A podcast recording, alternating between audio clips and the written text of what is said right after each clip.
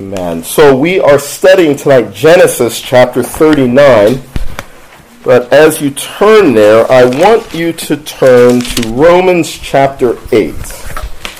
Romans chapter 8.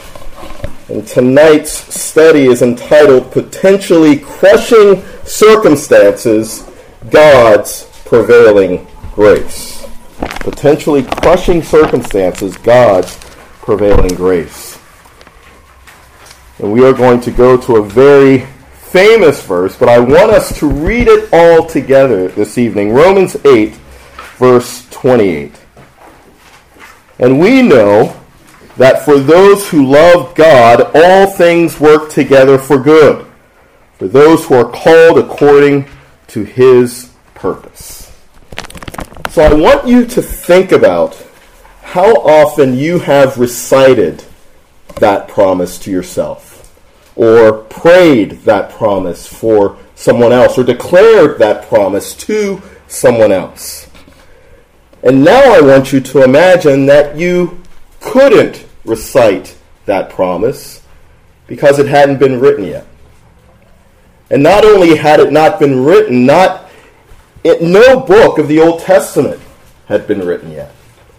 No books of Moses had been written yet. No, instead, you only have the oral history of your family, which included the, the, the passing down of this, this history that God, Yahweh, appeared to your great grandfather, your grandfather, and your father, and gave them these great promises promises of, of blessing, promises of land, promises that their descendants would not only be blessed, but would be a blessing to all the nations of the world.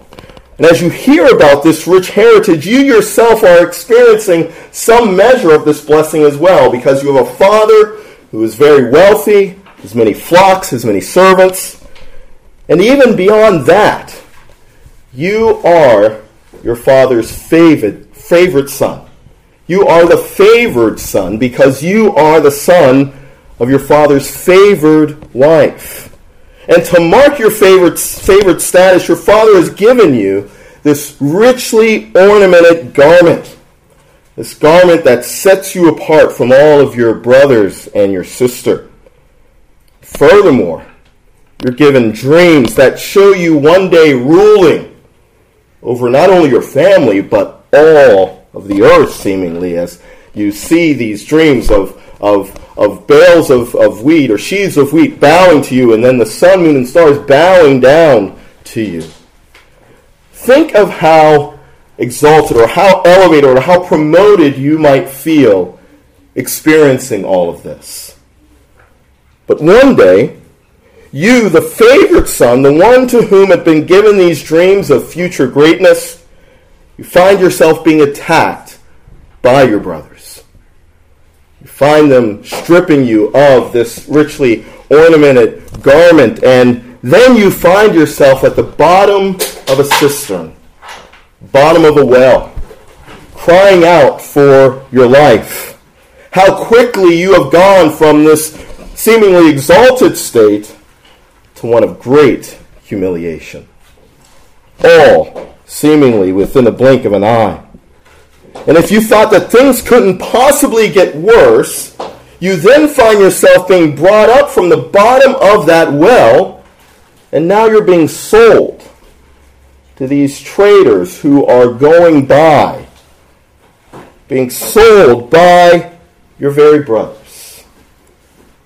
And imagine what is going through your mind you are riding off with this caravan as you see your brothers growing smaller and smaller and smaller in the distance.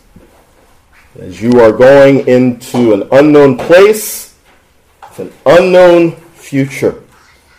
But remember, you don't have the promise that God works all things together for good for those who love Him you don't know how anything is going to turn out.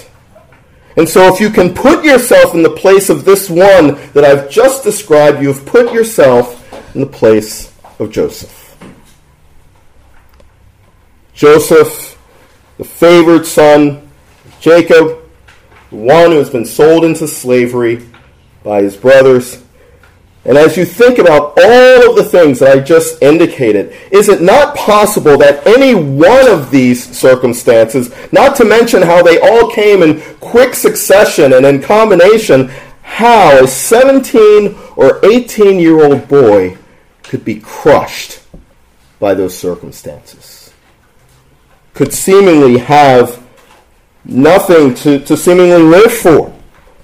And yet tonight, we will see that God's grace, which we saw in Genesis 38, prevailing over man's pervasive unrighteousness, we will see God's grace prevailing over potentially crushing circumstances.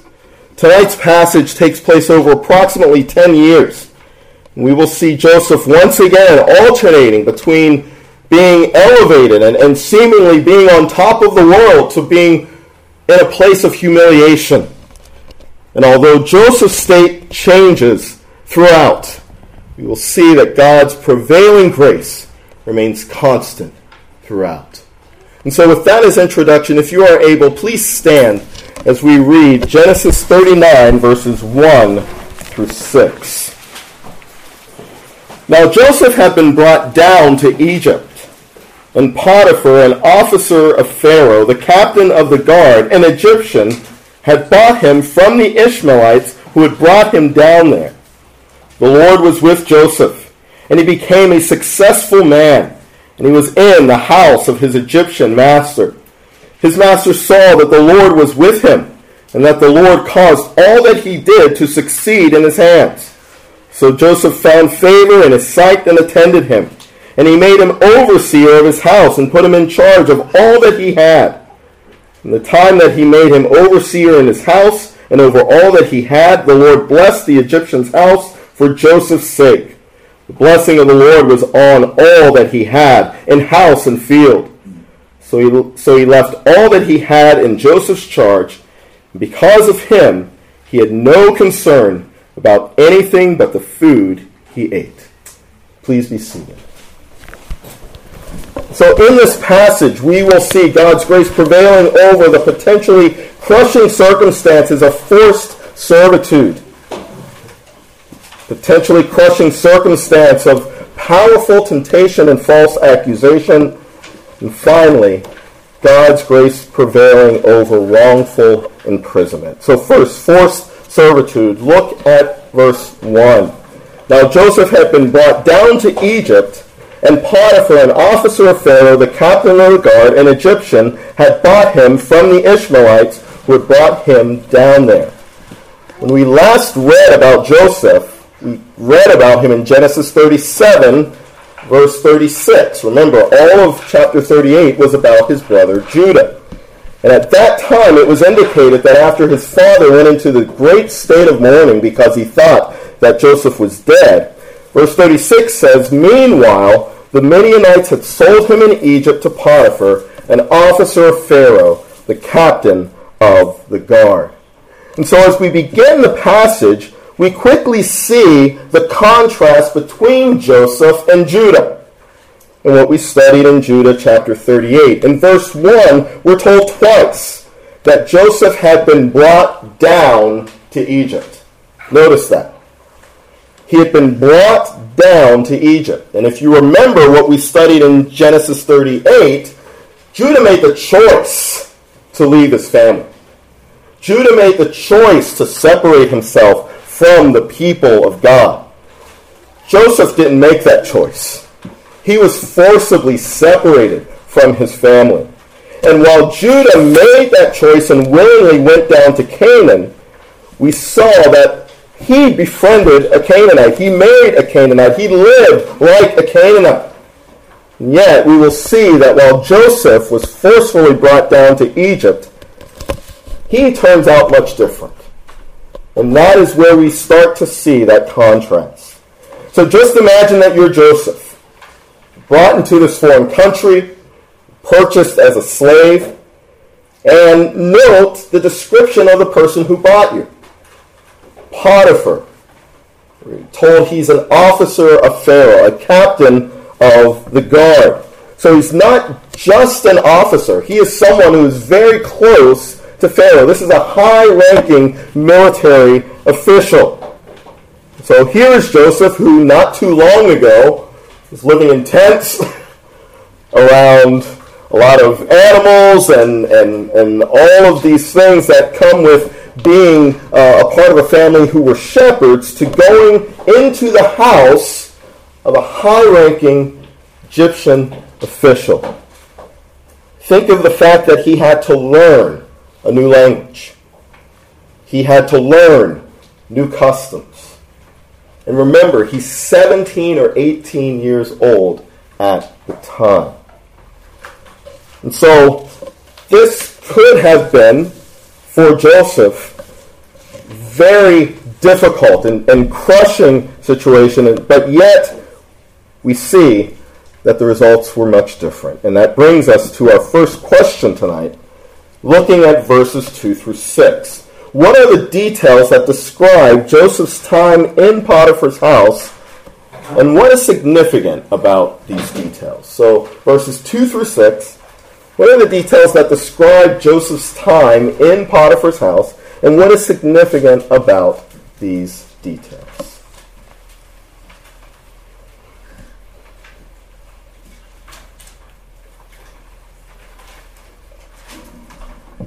Yes, Caleb. God blesses everything that he does. God blesses everything that he does. Okay, Lillian? Um, it might be similar to Caleb's. How in verse 3 it says, The Lord caused all that I did to, to succeed in his hands. Okay, all right. Terry, did I see you? Yeah, um, he found favor in Potiphar's eyes. Okay. So he was put in charge of everything except for what Potiphar ate, plus the wife. Okay, yes. Anyone else? Yes, Priya. Joseph was became handsome with the with Was that in verses 2 through 6? not yet. We're not there yet. But what else do we see in verses 2 through 6 about Joseph's time in Potiphar's house?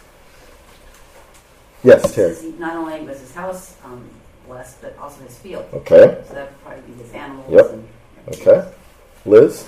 Uh, Potiphar had no concern about anything but the food he ate. Okay. Anyone else?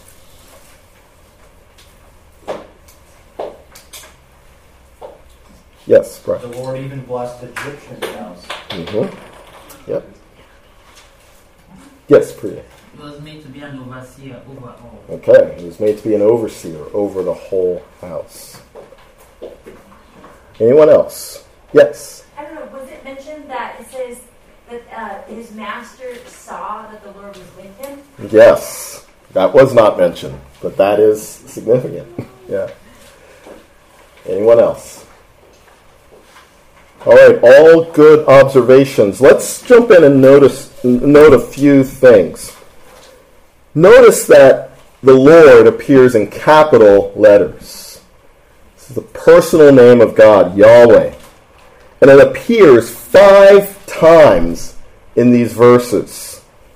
The Lord only appears four more times in the rest of Genesis, three of which are in this chapter. And so you see what the Lord is trying to tell the first hearers as well as us that the Lord, Yahweh, was with Joseph. Notice also, did God speak to Joseph personally? No. There's no supernatural visitation as he had done with his great grandfather, his grandfather, and his father. Yet, what do we see Joseph doing? Just working, just being faithful. But we know and are being told that the Lord was with him, and he was the one who enabled him to be successful. As Esther said, Potiphar recognizes that Yahweh is with Joseph as well. And notice again, capital L O R D. How did Potiphar, an Egyptian, know about Yahweh? Now, the scripture is silent as to that, but we see in the next chapter, in verse 40 or chapter 40 verse 8 that Joseph speaks openly about God. So could it be that Joseph had talked about Yahweh even to this Egyptian officer? Joseph becomes Potiphar's right hand man, essentially. It says in verse 4 that Joseph attended Potiphar. And this is actually the same word that is used to describe Joshua's relationship with Moses in Numbers 11 28. He was made overseer over Potiphar's house, and all that Potiphar had was blessed, both house and field, signifying the entirety of all he had. And here, we hear the echo of God's promise to Abraham in Genesis 12, 2 and 3. I will bless you and make your name great so that you, so that you will be a blessing. I will bless those who bless you. And him who dishonors you I will curse, and in you all of the families of the earth shall be blessed. So this Egyptian's house is being blessed by God because Joseph is in the midst of it. And so in this place of hardship, God's favor toward Joseph is seen.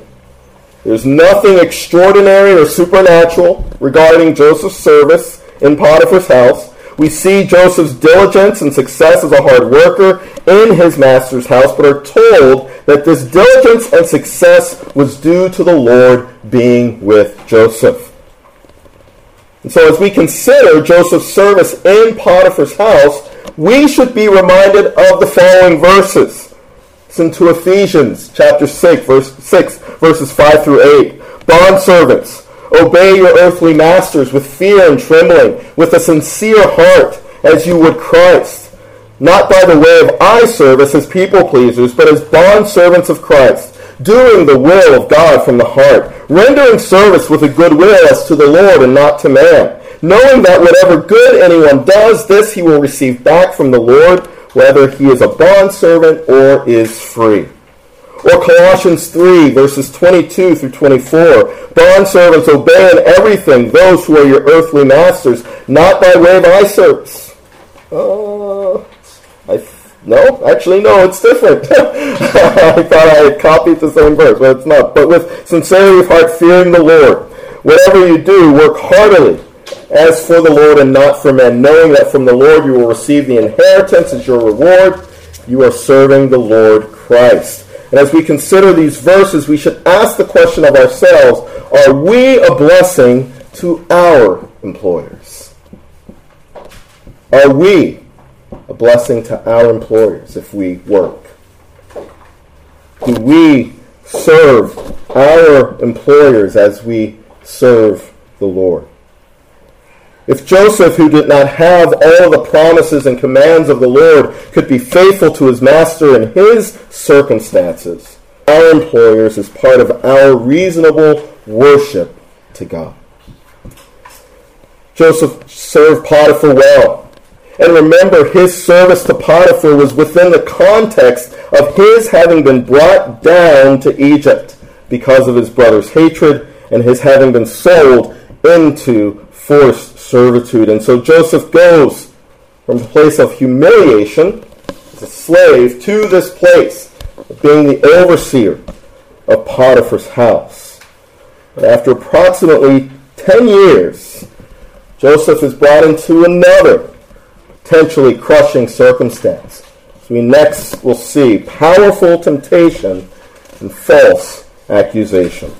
Look at the end of verse 6.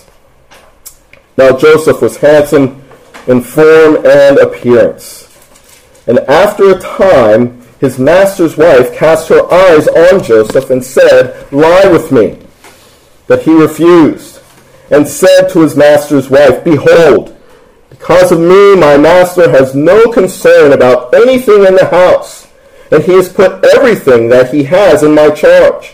He is not, he is not greater in this house than I am, nor has he kept back anything from me except you, because you are his wife. How then can I do this great wickedness and sin against God? And as she spoke to Joseph, day after day, he would not listen to her, to lie beside her or to be with her. But one day when he went into the house to do his work, and none of the men of the house was there in the house, she caught him by his garment, saying, Lie with me. But he left his garment in her hand and fled and got out of the house. The indication that Joseph was handsome in form and appearance is unusual, since such a description is typically utilized to describe women. But this description sets the context for what transpires in this section of our passage. We read that after some time, Potiphar's wife cast her eyes on Joseph. She did not simply look at him, she looked lustfully at him. And not only did she look lustfully at him, but she went to him and said, Lie with me. Now, this expression is a euphemism for have sexual relations with me. And here we truly see the truth of Christ's words that says that out of the abundance of the heart, the mouth speaks. started with her lustfully looking at him, lustfully desiring him, and from that, she went to him saying, Lie with me. And these words are a command. It's not a request, it is a command coming from the woman who heads the house with her husband. So Mitchell Kim, who had has a 12-week study, I think phrased this question in a better way than I was able to do it. It says in, in verses 8 through 12, how does Joseph deliberately respond to the temptations of Potiphar's wife? The second question is what can we learn from Joseph's example and apply to our fights against temptation? Verses 8 through 12, how does Joseph deliberately respond to the temptations of Potiphar's wife? Yes, Debbie. I think he tries to reason with her by Mhm. explaining to her that he's in charge of the whole house and Potiphar didn't withhold anything but her Okay. because she's his wife. Yes. There is an appeal to reason. She says, What? Lie with me. And you see that Joseph's response is much longer. He appeals to reason. And his response displays a respect for his master. You see, behold, because of me, my master has no concern about anything in this house, and he has put everything that he has in my charge. He is not greater in this house than I am. What a statement. Nor has he kept back anything from me except you, because you are his wife. And in saying those words, Joseph is not only declaring a respect for his master, but also a respect for marriage. Joseph had a respect for marriage and, and recognizing that she belonged to her husband and not to him.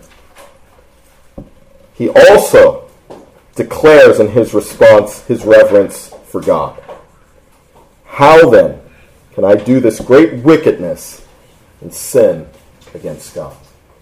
So that's one part. Yes, Francis. And it's like the opposite of the way that Adam, um, Adam and Eve responded in the garden. hmm Yeah. Yeah. Very much so. Very much so.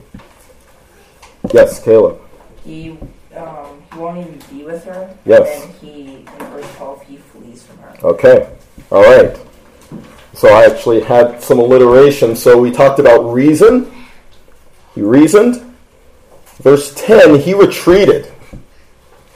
He recognized that this temptation was too powerful for him. And so what did he do? He didn't listen to her. It says he shut he basically shut his ears to her request to lie beside her and to spend time with her. And notice that her request has changed.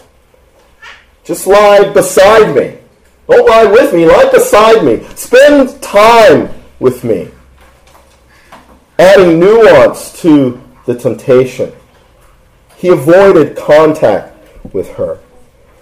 And if we look at verse 10, we see that this temptation from Potiphar's wife was powerful not only because of the person who was tempting him, but the persistence of the temptation.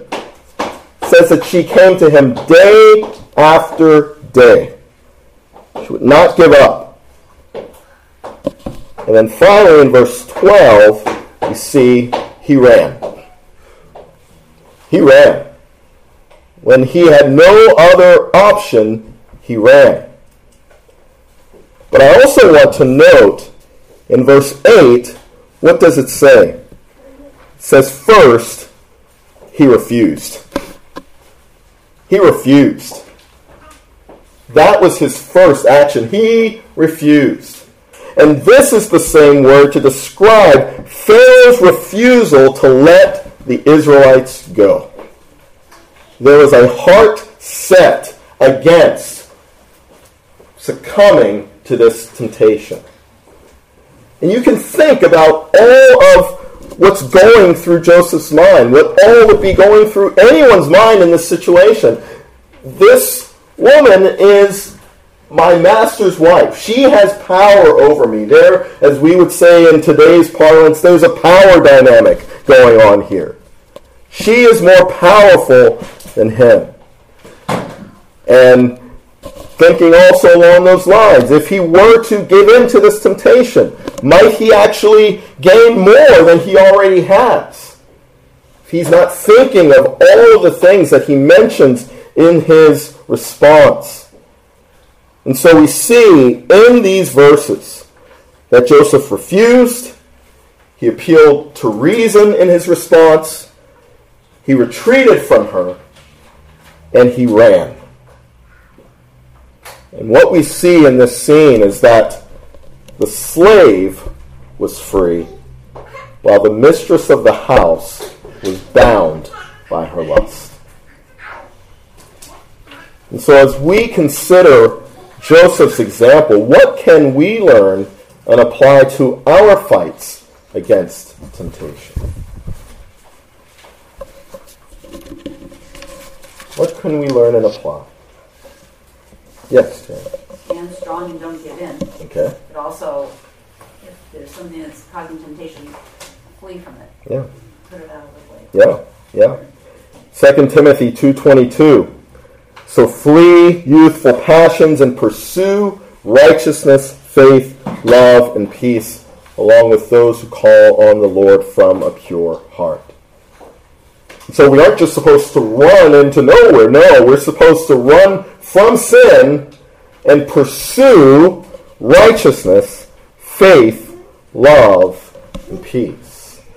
Yes, Francis. And also, like, be aware of your surroundings because it says when he went to the house to do his work and none of the men were in the house. Yeah. They were in there. Yeah. So, like, if you look at your surroundings and look at it. Yeah. Yeah, and as you study this portion of Scripture, does this sound like this is the first time that Potiphar's wife has done something like this? Probably not. And actually, in Egypt, it was very common for slaves to be in relationships and to serve their masters in this way.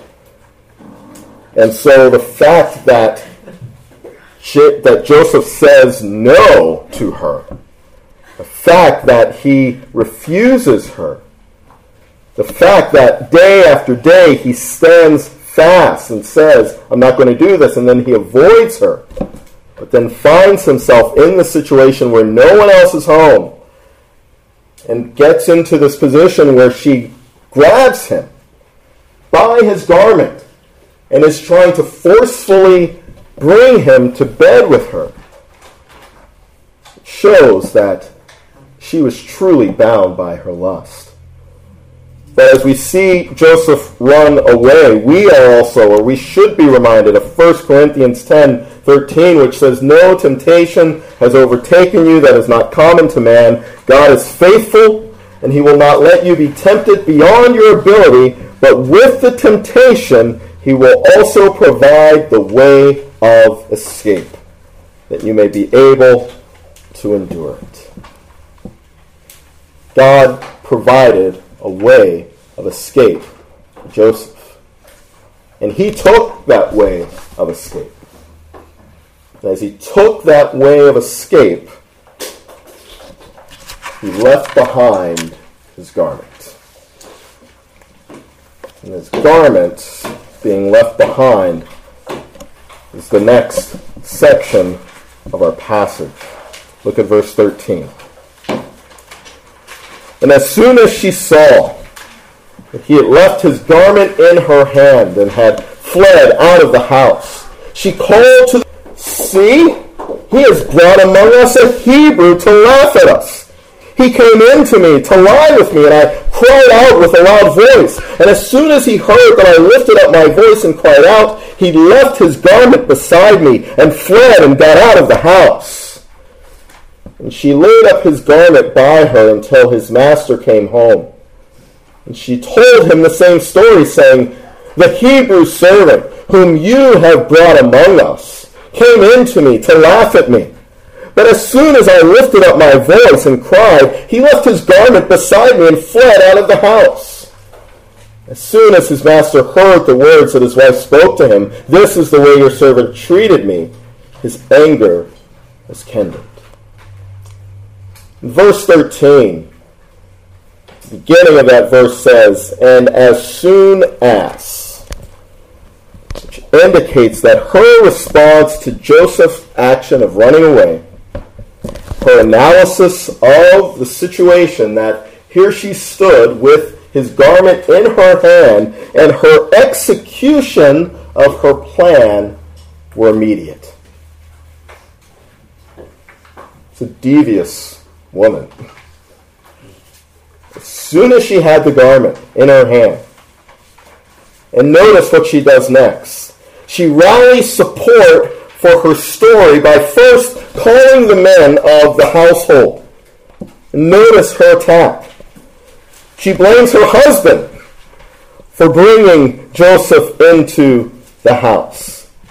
He has brought among us. I didn't bring this man here. Potiphar brought him among us to laugh at us. She seeks to divide by ethnicity. Notice that she calls Joseph not by his name, but calls him a Hebrew, stoking the fact that he is, he is not of us. And finally, she lies. She claims to have lifted up her voice and cried out, which was required if an attempted rape was about to be committed claims that Joseph left his garment beside her and fled. And here we see that once again, a garment is used as a tool of deception in Joseph's life. Verse 16 says that Potiphar's wife laid next to the garment until Potiphar returned home. And when Potiphar returned home, his wife repeated the lie.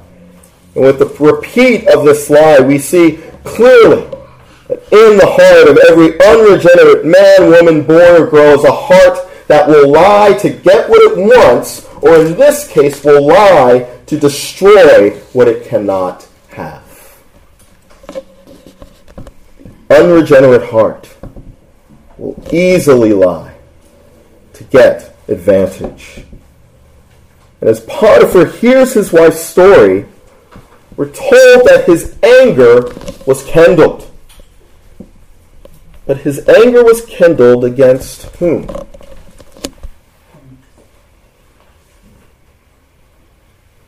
Think of Potiphar's predicament. Attempted rape, many of the commentators said that attempted rape in Egypt was a capital crime. You would take the life of the one who attempted to rape someone. And think of it even further, she is accusing a slave of this. Slaves were easily spendable. Get rid of one slave, you go and just get another. And so imagine Potiphar's predicament as he hears what his wife accuses his right hand man of. As he hears his wife accuse the one who he recognizes, as we were told earlier, that Yahweh is with, he recognizes that he is being blessed because of Joseph. He is being accused of attempted rape his wife. Imagine his predicament. Either he gets rid of the one who's brought him blessing, but if he does nothing, he's openly calling his wife a liar. How would you feel facing that predicament? We're told in verse 20 that Joseph's master took him and put him into the prison, the place where the king's prisoners were confined, and he, meaning Joseph, was there in prison. So the fact that Joseph was put into prison and not executed is probably an indication that Potiphar did not fully believe his wife. But in order to save face, put Joseph into prison. And so we see Joseph's descent from being overseer Potiphar's house, from being Potiphar, this high ranking military official's right hand, to now the humiliation of a, of a prison cell for a crime he did not commit. And know that Joseph landed in prison because he did the right thing. He had acquiesced to Potiphar's wife's demand, he, he would not be in prison. But because he stood for what was right, because he said no to her temptation, he landed in prison. But he counted the cost.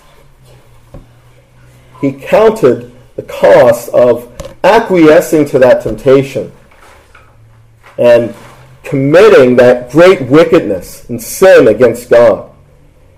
And counted that as more important than giving into the temptation. we see Joseph's entering the king's prison, and we see truth of 2 Timothy 3, verses 12 through 13, clearly displayed, which says, Indeed, all who desire to live a godly life in Christ Jesus will be persecuted, while evil people and impostors will go on from bad to worse, deceiving and being deceived. And so, as we are faced with temptations and are sometimes faced with the prospect of suffering for doing what will honor God, we should look at the example of Joseph,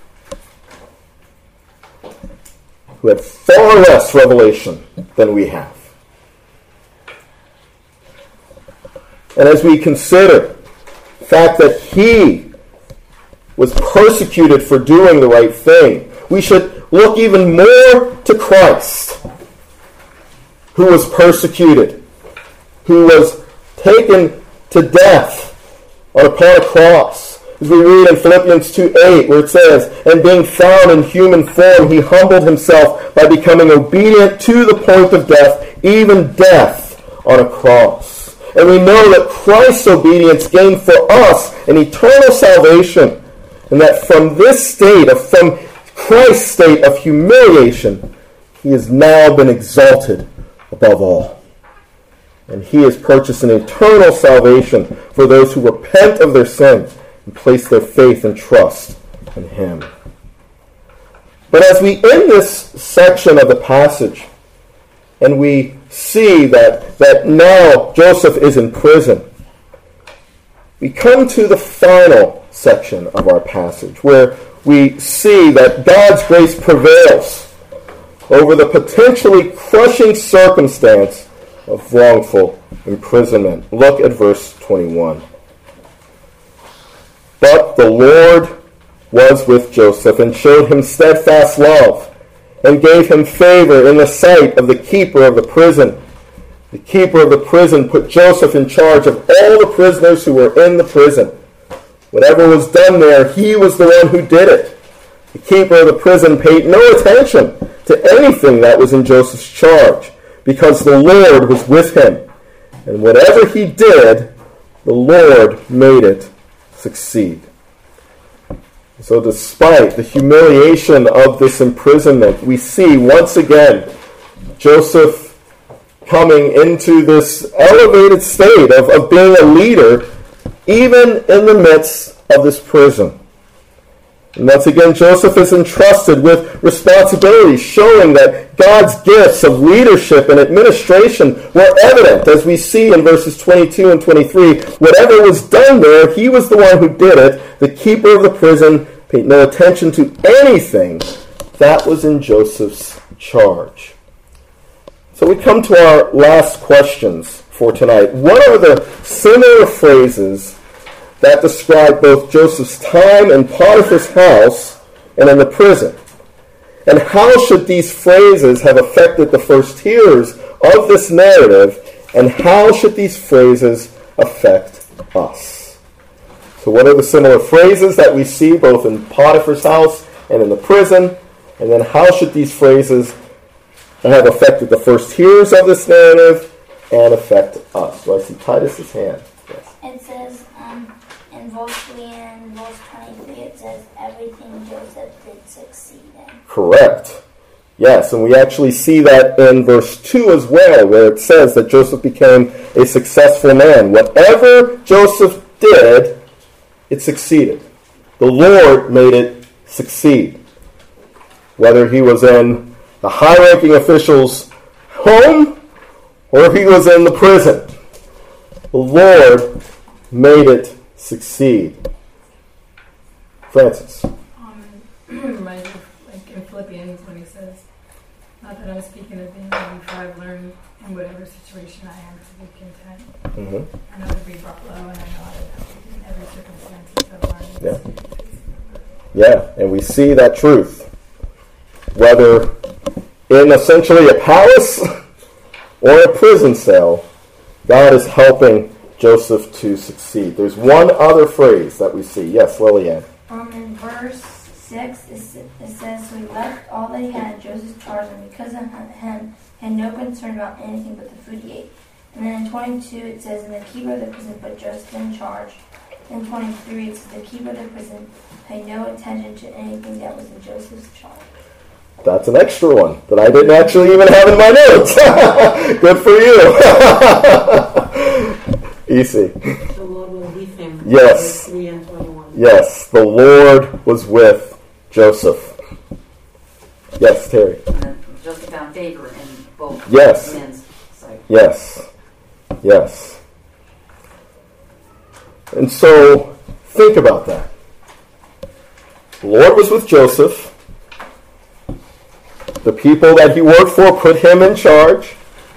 The Lord made everything that he did, he did succeed, whether he was in a place of abundance or in a place of want.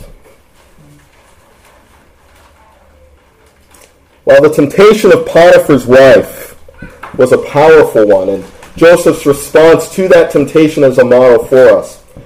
So appreciated Pastor Brian Borgman's um, this, uh, sermon on, on this text, and he brought out that the even greater temptation for Joseph in all of this, and in all of what was to come, even in the next chapter, are the temptations to not believe that God is with him to not trust God and to not believe that God is good.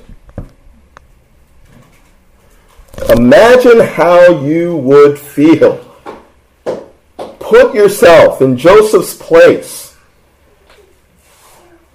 I did the right thing. I did what honored God. And where does he find himself? The prison cell. don't we have a whole essential quote unquote gospel that says if you do the right thing, God will bless you abundantly? Not what we see here. Doing the right thing landed Joseph in prison.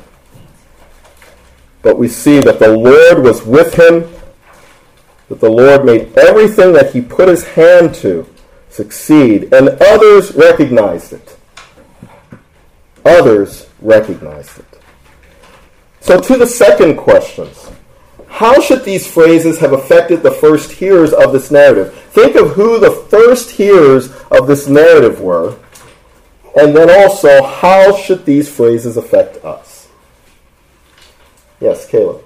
Um, the first hearers would have been Israel Okay. before they're entering into the promised land. Okay. And so this would have been a great encouragement that if they follow the Lord like Joseph did, then the Lord will make them succeed in conquering the land. Okay. All right. Anyone else?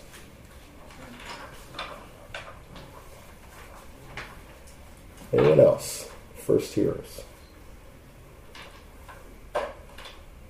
Would have been his family, uh, Joseph's family, after um, uh, he brings them into, into Egypt. Mhm. And that would have been a testimony to the rest of his brothers Yeah. who meant something for evil, and the Lord turned Mm. it around for something else. Yeah. Yeah. So we see that this narrative, and and uh, in terms of those who Moses would have would have recited this for, was to instill trust in them that God was with them, and that He would keep His promises to them. And this was not something that they believed in their earliest interactions. I want us to turn actually to Exodus chapter 6. Exodus chapter 6. I want us to see something.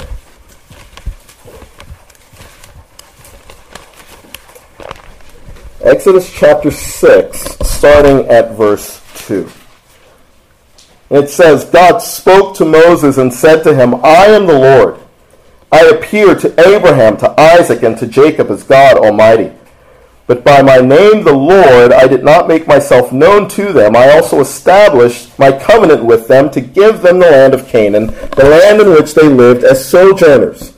Moreover, I have heard the groaning of the people of Israel, whom the Egyptians hold as slaves, and I have remembered my covenant. Say therefore to the people of Israel, I am the Lord, and I will bring you out from under the burden of burdens of the Egyptians, and I will deliver you from the slave from slavery to them, and I will redeem you with an outstretched arm and with great acts of judgment. I will take you to be my people, and I will be your God, and you will know that I am the Lord your God, who has brought you out from under the burdens of the Egyptians. I will bring you into the land that I swore to give to Abraham, to Isaac, and to Jacob. I will give it to you for possession. I am the Lord. Look at verse 9. Moses spoke thus to the people of Israel, but they did not listen to Moses because of their broken spirit and harsh slavery. Their slavery had crushed them. They were not able to hear those words and to believe that the Lord was indeed with them. And so, as Moses is penning this narrative, this was a reminder to them that God is faithful, that He is with them, that He has made promises to them that He will keep.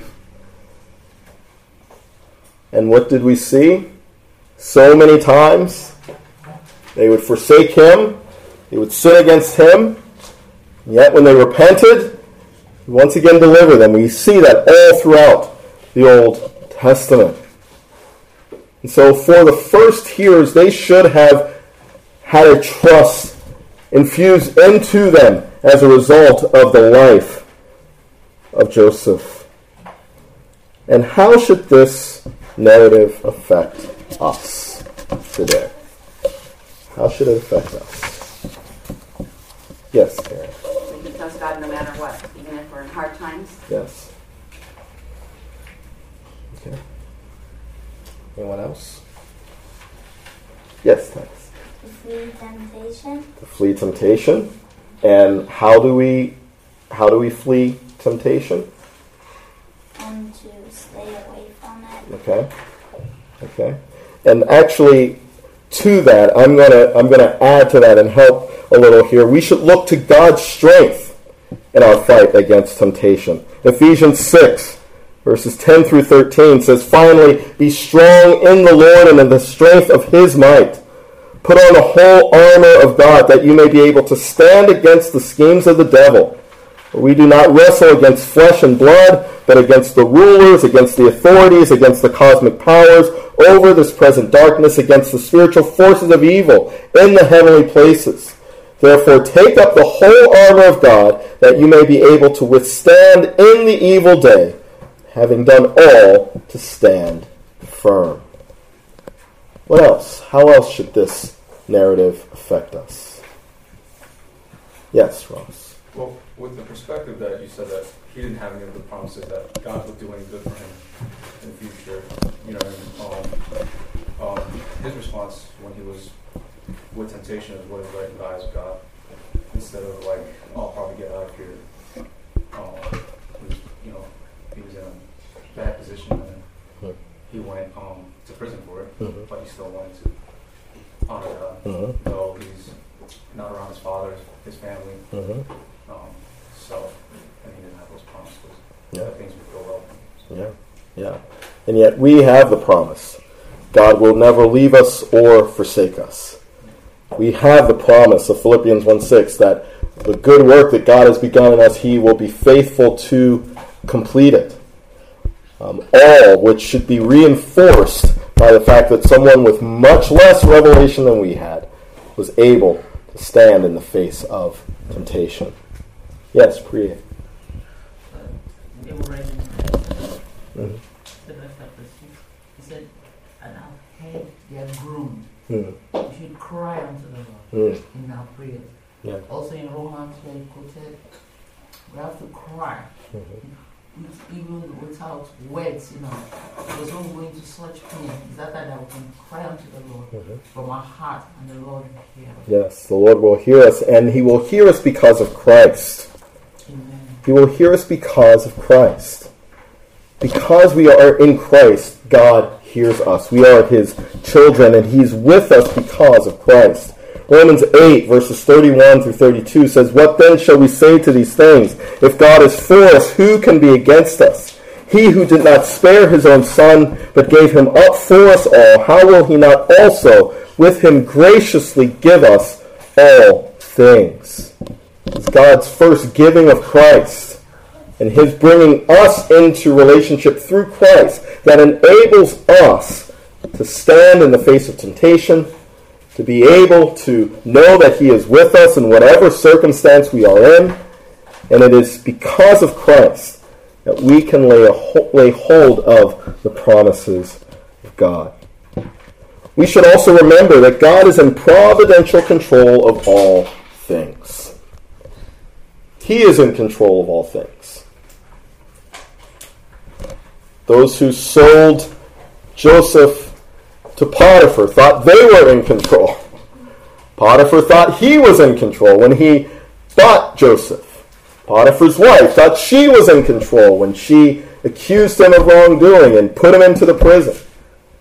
The warden of the prison thought he was in control when he put Joseph in charge of all things. I should also say Potiphar thought he was in control when he put him into the king's prison. Because if he was in some other prison, he wouldn't talk to the cupbearer, to the baker, next chapter. God is in providential control all things. Yes, I Francis. don't know, like, because it doesn't really talk about what Joseph thought like, Yeah, and I and yeah, scripture is silent. But what as we read these narratives, put yourself in that I mean, place. I. So, like, Yeah. And Joseph was a human being just like us. He was not some other he was he was a man just like us. Just as we read of the apostle Paul and all of his his struggles. Yes, he was an apostle, but he was a man. And so imagine all of the universe of emotions that, that one would, would encounter um, as you're sitting in that prison after being wrongfully accused of something. Think of what we do when we're wrongfully accused of something. I didn't do it. We defend ourselves. That's our, our first uh, inclination is to defend ourselves. And while we don't see that in Scripture, and, and we, we certainly, but think of all of those things. Think of the fact that here's Joseph sitting in a prison after having, having been forsaken by his brothers, sold by his brothers, seemingly getting into a place of, of making a life for himself in Egypt, and now being accused of this and landing in, in prison. Think of all of those things. And yet, as we read here, God is with him. And God keeps him from allowing these things to crush him, from allowing these things to make him say, God, you are not good, to accuse God of wrongdoing. Because as we read it, we know what's coming. We know what Genesis 50 says when he says, You intended this for evil, but God intended it for good in the salvation of many. Yes, Esther. You mentioned here, I mean, the, the warden also notices that God is with him. So there must be some way, again, that he is expressing that trust in the Lord, that Mhm. is shining out of even there. Mhm. Um, that's how we would know it. So it's, we don't have to wait till Genesis 50. I think Yeah. it's even being shown here that Mm. he is still having that trust in the Lord. Yeah, yeah, yeah. And we will hear it in the next chapter as well. Uh, when they start talking about their dreams, and he says, Isn't God the one who gives interpretation of dreams? Michelle, did I see your hand? No? Okay, I'm sorry. sorry. Any other comments or questions? Yes. Because Joseph was in Potiphar's house, God blessed. Yes. And Joseph left, the blessings would have left too. Mm, possibly we don't we don't know um, exactly what happened to that household. Um, we're not told anything about that, but we see that the prison became blessed because Joseph was there. Um, but what was the key thing? What was key to all of this? God was with Joseph. Yes. Yeah, I mean, that's probably beyond um, but, um, scope, but um, you mentioned earlier about it being the Lord, like in Hebrew, like Yahweh. Mhm. Like, um, there's probably like a lot of significance between that, because you said there was like a certain amount of times it's mentioned in the Old Testament, Mhm. Moses writing it, and then you quoted like in Exodus when uh, Moses saying that I am the Lord. God. Yeah. So, um, I don't know what- specifically what I'm asking, but is that like the first time over there, that the first time in the old, in Genesis that he spelled like that? No, no, it's it's appeared before. Oh, It's okay. appeared before. But remember, Moses is has, is writing this. Yes, yes. So God has identified Himself as as Yahweh. He's given him His personal name, and so he's as he's writing this history, um, he is it's the Holy Spirit is making sure that it's specifically known that that this was Yahweh, the covenant keeping God, who was with Joseph. Pastor Steve. Something that stands out to me in this text, thinking about how God had foretold to Abraham that through Abraham's descendants, God would bring blessing to all the families of the earth. And we know where this narrative is going, that God is unfolding a plan as he's moving Joseph into a position uh, where he's going to be an instrument Yeah. of God's blessing to all the nations Yes. of the known world Yes. in the famine. But even here, you, you see the Lord bringing blessing to Egyptians Yeah. through Yeah. Joseph. Amen. It, it, it is the beginning Mhm. of fulfillment of this promise that God would bring blessing to Yeah. other nations Amen. through Abraham's descendants. Amen. Amen. Amen. Anyone else? Yes, Lillian.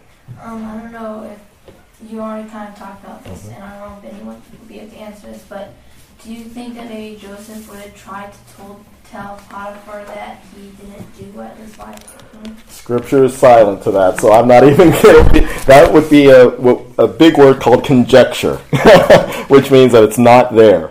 Um, but what we do know is that he ended up in, in prison. Um, and so even if he had tried, he ended up in prison. So, all right. Well, let us let us pray. Our God and Father, we do thank you for your word. And Lord, as we have studied your word tonight, we thank you that because of Christ, you are with us.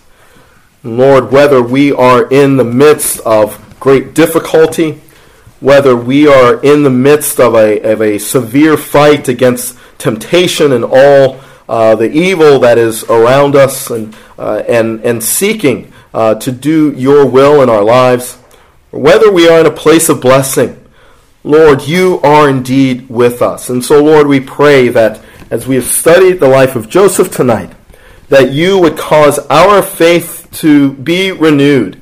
Uh, faith that lays hold of your promise that you will indeed never leave us or forsake us. Faith that, uh, that you are for us and not against us. And faith to believe and to know that you are in control of all things. And so, Lord, I pray that as you, work uh, through your word by your Spirit in our hearts and in our lives, that we would grow in the grace and knowledge of Christ, that we would grow in maturity, uh, knowing that indeed uh, you do work all things together for good. Uh, for those who are called according to your purpose. And as we pray tonight, may you help us to do so, um, laying all of our petitions at your feet, trusting that you hear us and trusting that you will answer according to your good and perfect will. Lord, we do thank you once again for this time. May it bear fruit in our lives. To your glory we pray. In Jesus' name, amen.